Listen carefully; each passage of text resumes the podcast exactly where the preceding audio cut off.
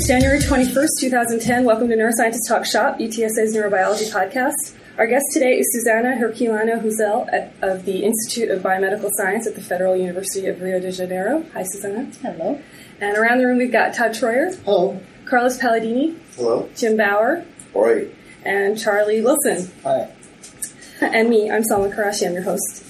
Suzana is a comparative anatomist, innovator, and author of a number of books on popular neuroscience. Her research casts a critical eye on the popular view that human cognitive abilities arose from an evolutionary blip that caused a disproportionate cortical expansion in us relative to other species. She's developed a brilliantly simple, quantitatively rigorous method to count cells across the entire range of phylogeny to figure out what brain size really means and whether the human brain is as exceptional as we originally thought.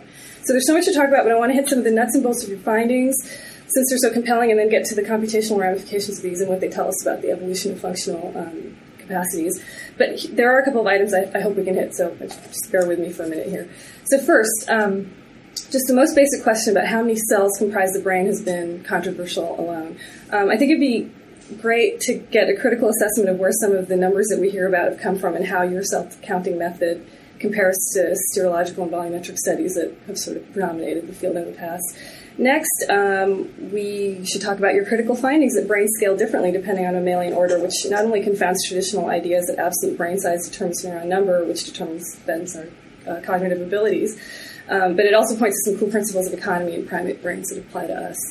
Um, contrary to this, you've also found that some scaling principles are remarkably conserved across orders. So I'm talking about the coordinated scaling that you see of cortex and cerebellum, um, which implies that scaling of functionally coupled regions is closely matched. But I'm, I'm also wondering, might that also suggest that connectivity may be a more relevant principle that governs cognitive abilities rather than neuron numbers? Just throw that out there. So that's a lot. So let's just start with the first question, which is why do we not know? Why have we not known until very recently how many brain, how many neurons comprise the brain, how many cells comprise the brain? I, I'd say part of that is a methodological issue because the, the standard method was stereology, and stereology is very good for determining numbers of neurons in precisely defined structures, like brain nuclei or uh, part of the cortex, but not for the brain as a whole.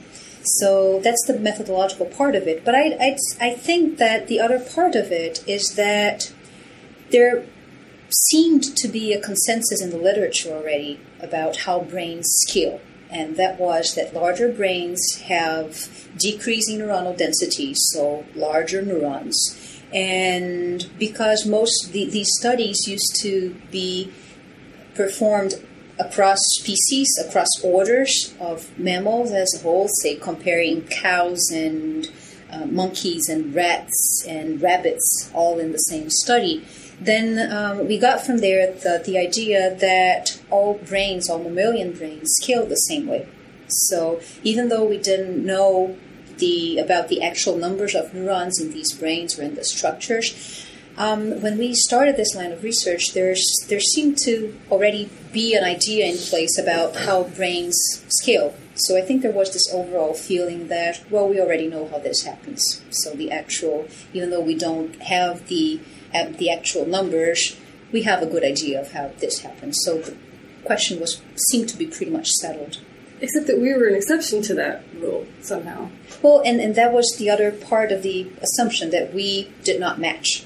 We were uh, an outlier to these relationships. This, this is so unusual, isn't it, for humans to decide that they're exceptions? yeah, Shocking. and and that's that's what you find in in every single book of it, it, can be a textbook it can be a it book for the general Genesis. public. Yeah humans are different. So I, I think it's great that uh, well, from my biology major point of view that uh, you know we can we can show that uh, we're built to the image of other primates which is what you would expect from evolution. That's what darwin told everybody 150 years ago. Right. right. So, what prompted you to challenge this idea, to think about this in a different way? I mean, it seems so obvious that, you know, like ungulates or, I guess, are cows and things like that, that they, their cognitive abilities and their repertoire of behavior is so different, even though their brain size is probably comparable to some primates, right? I mean, is that yeah. what was your sort of, how did you arrive at this? Um, And I, I, I, think people had made peace with that idea because if you look at a cow brain, crack out at a cow's brain, it's it's huge. It's much larger than a baboon brain. A baboon brain weighs 150 grams. A cow brain weighs 300, 400 grams, right? And like I was joking in the talk, either cows have a very rich philosophical internal mind life or that they don't tell us about, or there's something wrong in the story. And I think I think people make peace with this um, difference in, in brain size not being correlated with uh, cognitive abilities, using the the idea that um, body size is important. And that's how we get to the idea that human brain is so different because if you compare our brain to body size relationship to great apes, you see that a, a gorilla can be can weigh as three times as much as humans, and their brain is a third of ours. So compared to a gorilla, our brain is our our body is smaller, and our brain is huge, right?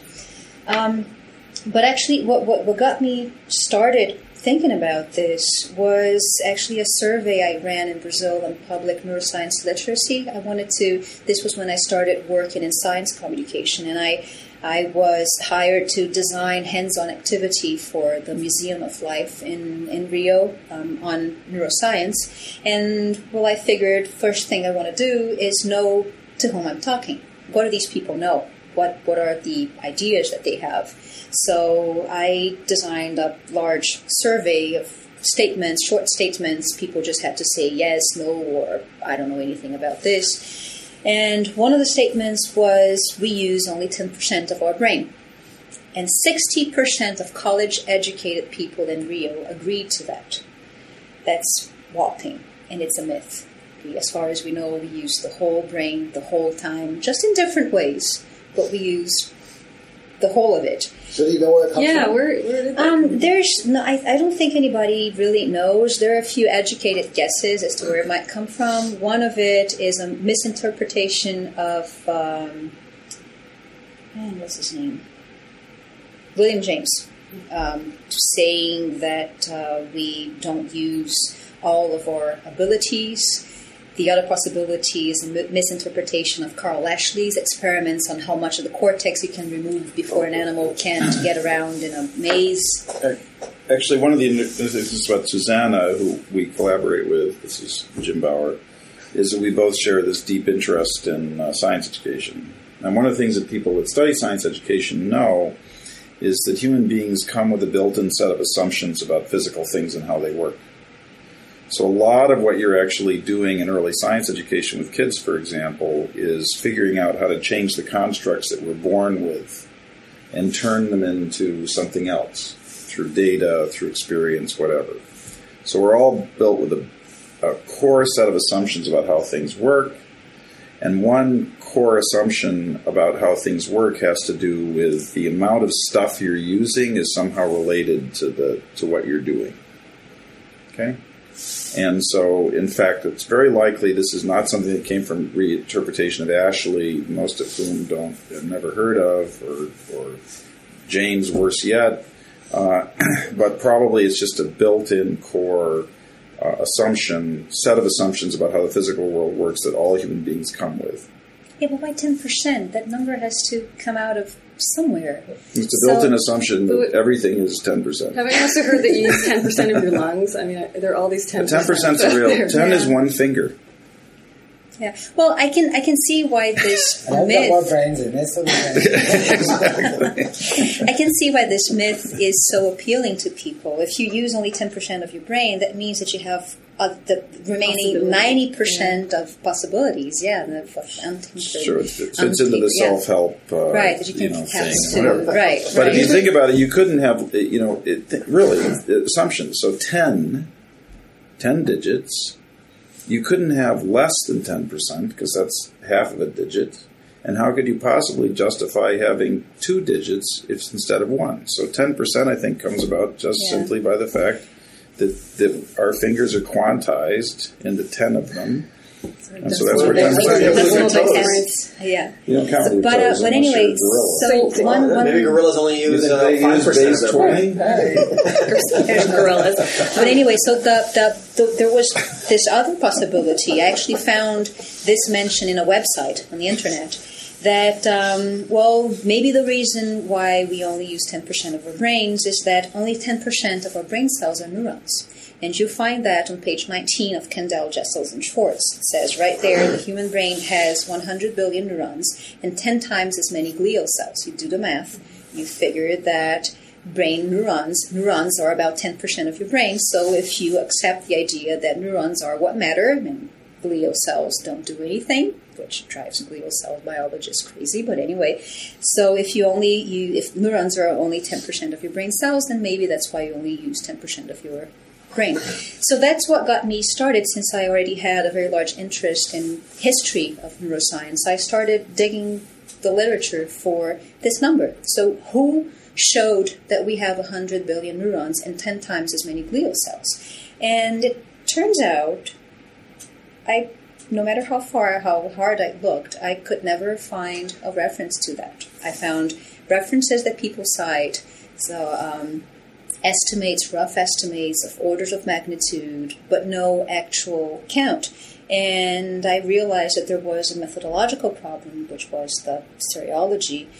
And it, I just, from things that I had um, learned in undergrad, I just think, I just thought, why, why haven't they count nuclei? It's, it would be so easy, so straightforward. You don't need to do stereology. Forget about counting cells, just count nuclei. And that's where I got the idea of just, um, and that's the downside of our method. We need to destroy the tissue to be able to count it.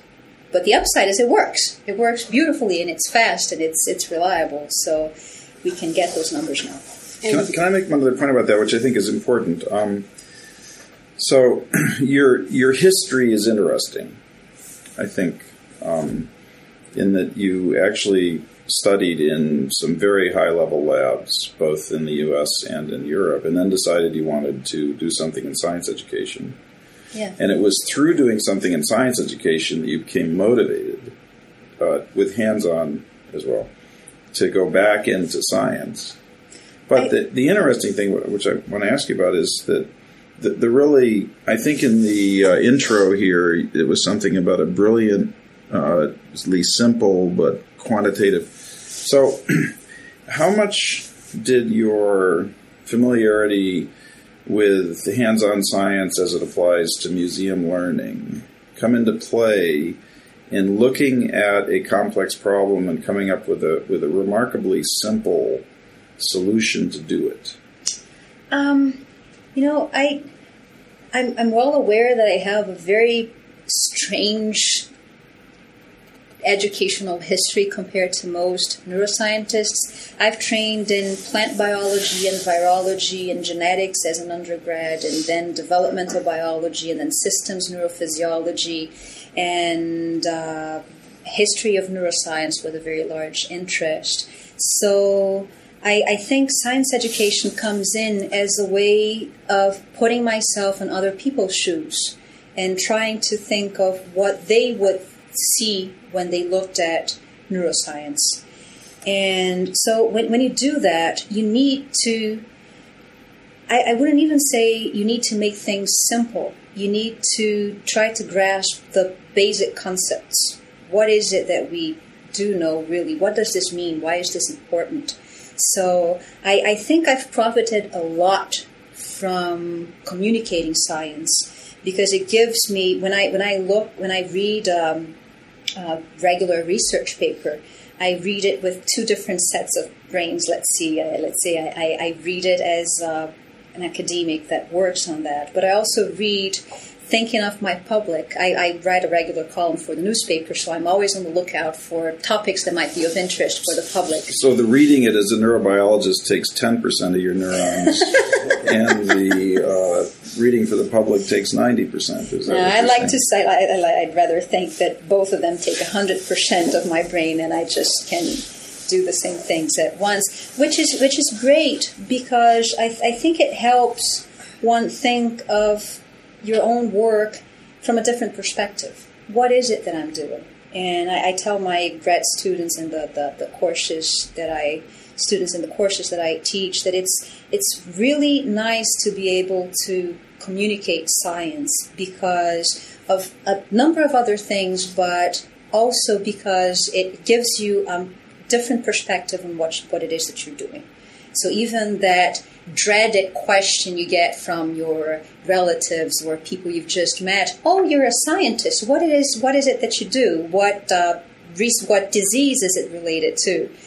And I, I don't think most young scientists or maybe even senior scientists are able to answer that like that in a snap with just two or three coherent sequence uh, sentences. I, I, I, I, and I think that's not because they're not articulate. They are perfectly intelligent people. I think it's just that they had never just taken the opportunity to take one step back and look at what they do with a different set of eyes and explain it in a different way. Do you think this is proportional to the number of scientists with Asperger's syndrome, or do you think, well, what's um, so I, I, think, I think it's just lack of practice. So I want to talk about what you've actually found um, at the, the, most basic level. So you found that there's there isn't this one continuum and this one rule that applies to all different brains across the right. Different brains are made so differently. You, you, you counted cells at, of I guess three different orders. Yes.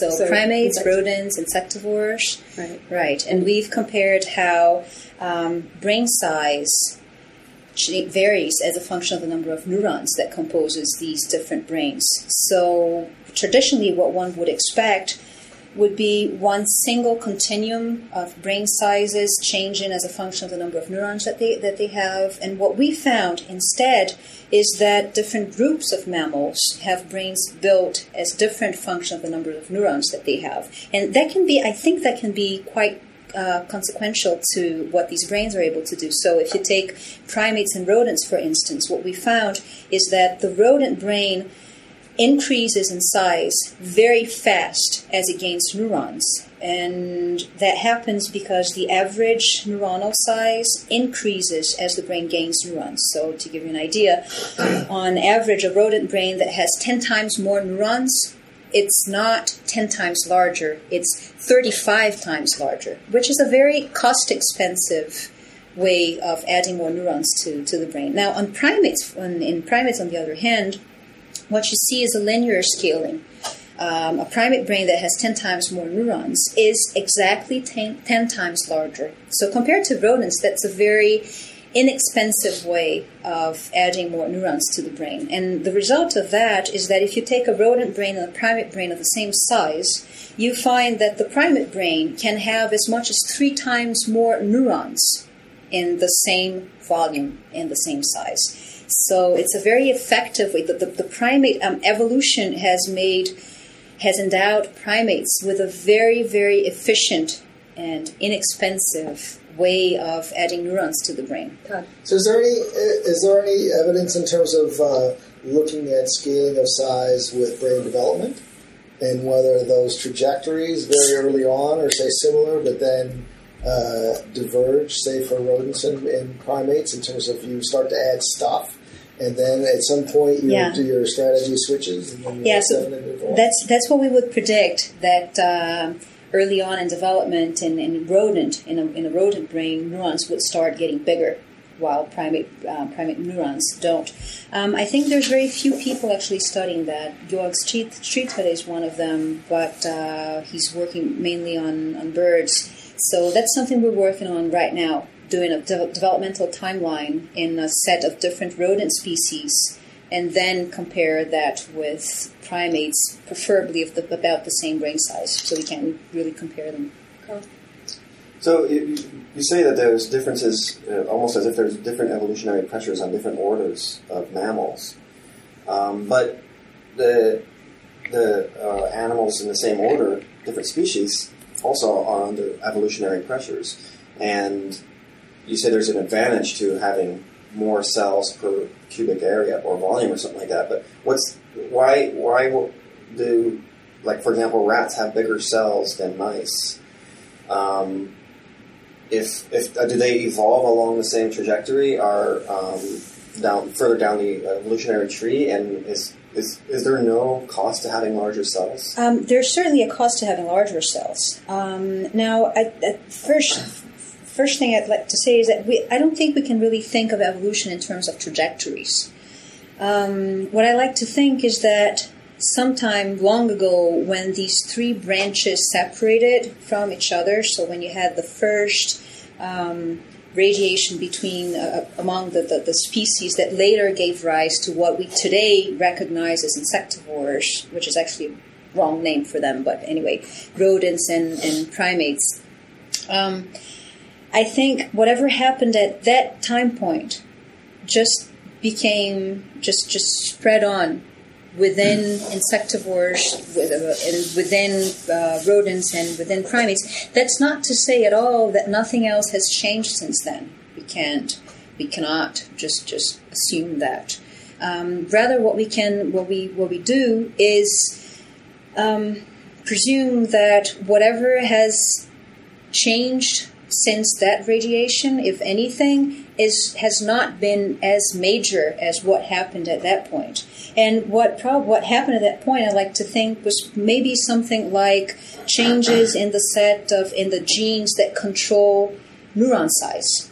Actually, that's one of our um, key hypotheses right now. That um, you can you could think of the brain as a self-organizing system in which the, the, the final adult composition of the brain would be the could be the result of a very small set of variables. And one of them is the number of neurons that that brain has so through proliferation and the other one is average neuron size. So that's what we're uh, that's a model we're working on right now that maybe the key difference across structures or across orders is just how um, neuron, how the average neuronal size is determined, and everything else might just self-organize around that. So, and just to be, and I was kind of, so this is almost Lamarckian in an interesting way. So, what you're proposing is that the the radiation or the the point of divergence may have involved some change mutation. Uh, that resulted in a difference in the way brains are organized. Yes. And then once you did that, you established these different orders, uh, which then evolved along different lines. And what, of course, is interesting about that is that in principle, brain computation in brains is also related to things like the niche you fill out, how you operate in that niche, right. much more so, for example, than even the shape of your knees. Right? Yeah, right. Um, and I, I, think one of the, the I have a physicist working with us in the lab. He's he's our postdoc. That, that's very dangerous. it's it's a lot of fun, and it's it's really great to be able. I, I think just like science communication is important. I today I'd say it's very nice to work with people from different backgrounds because you're forced to put yourself in their position and and likewise in the other direction. But anyway, so physicists I've found they they like to think in terms of optimization.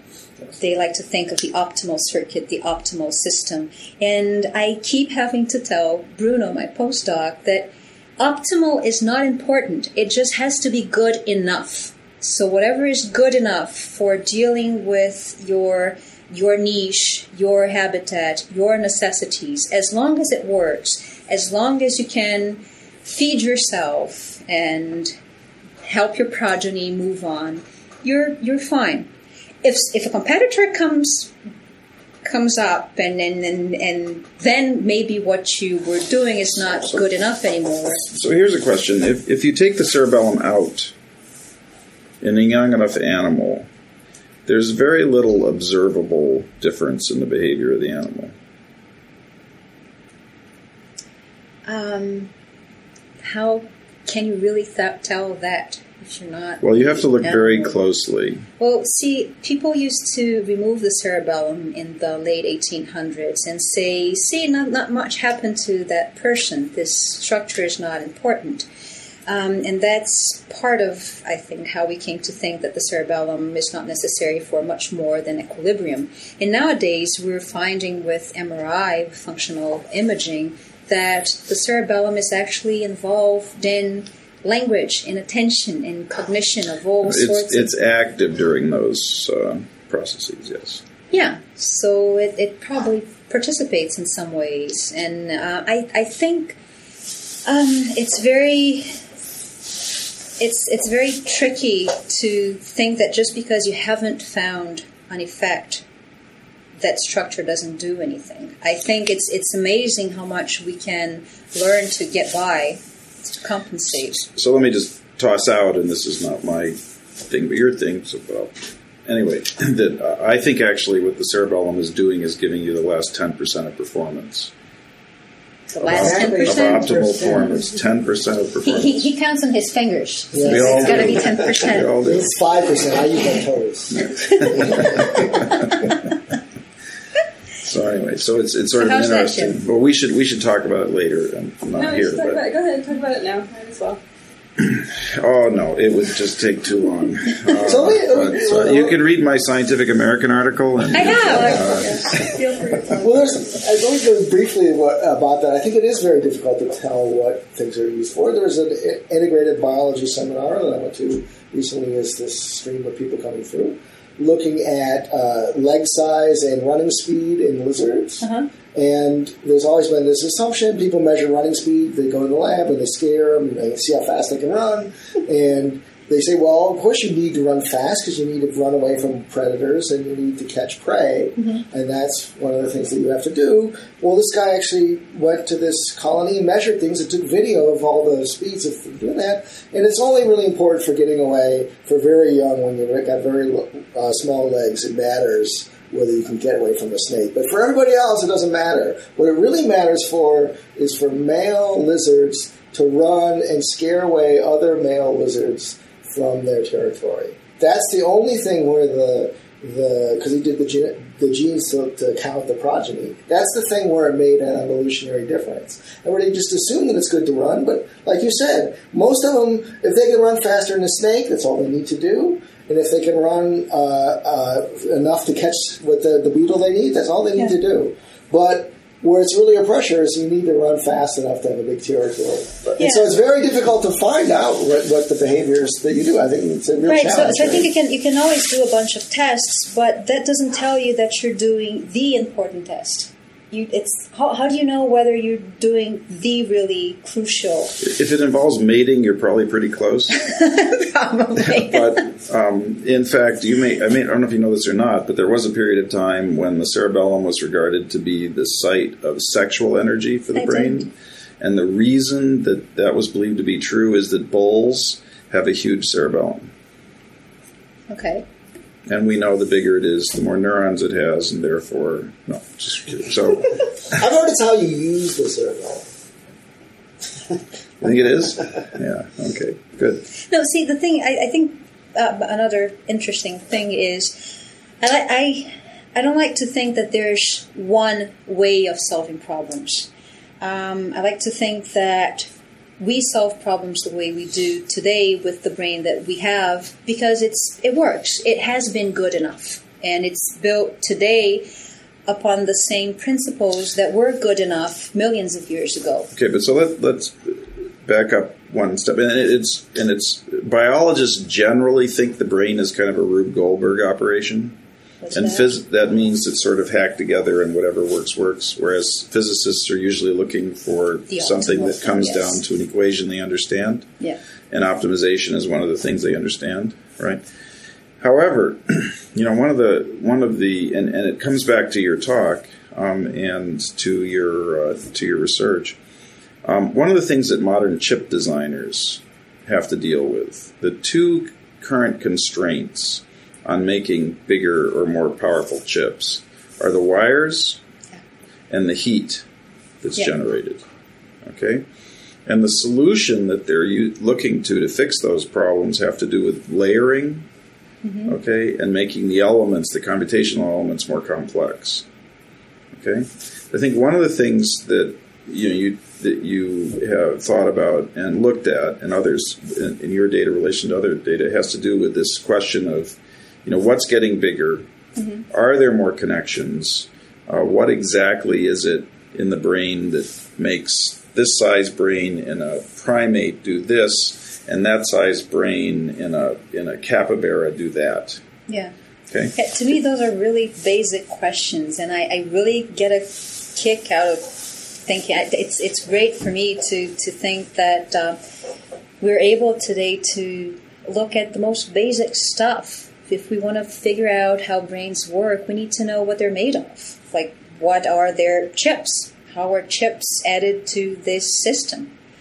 And and I, I, I think it's really neat that um, it's a question that we once pretty much thought was solved already. We know how brains are, how brains kill. We know what brains are made of, and it turns out I don't think we do really. We don't know anything about brains. That's the truth. No, no, no, no, But- no. I, I, I get this. I get this often about from. ten percent of all of. So as long as No, we're, no, see, as long I- as we're, I, I get this often from um, journalists in, in, in Brazil. They, whenever they need to uh, write a new story, they several call me and, well, um, the brain the brain is a really mysterious organ, isn't it? And I'm like, not really. We know so much already. Of course, there's a lot we don't know, but um, I wouldn't say anymore that it's it's mysterious. There's so much we understand. So it's an interesting combination. Biologists generally think that it's a hack, and they also think we know a lot about it, which is, if you think about it, kind of conflicting points of view. But